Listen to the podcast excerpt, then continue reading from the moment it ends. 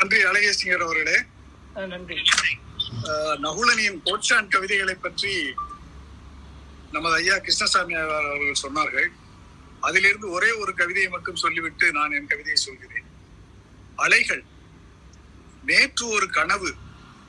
முதல் பேற்றில் சுசிலாவின் கற்பம் அலசிவிட்டதாக.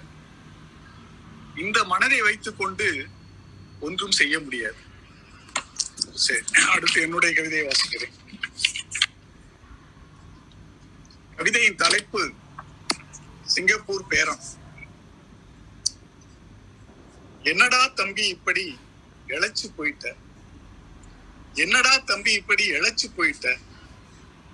பனியன் சட்டி கிடக்கட்டும் நான் துவைச்சு போடுறேன்.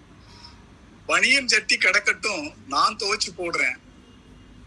சாப்பிட்ட பிறகு கொஞ்சம் தூங்கிட்டு போயேன்பா சாப்பிட்ட பிறகு கொஞ்சம் தூங்கிட்டு போயேன்பா பிரியத்துக்கு மறுபேராய் இருந்த அப்பத்தா. பிரியத்துக்கு மறுபேராய் இருந்த அப்பத்தா.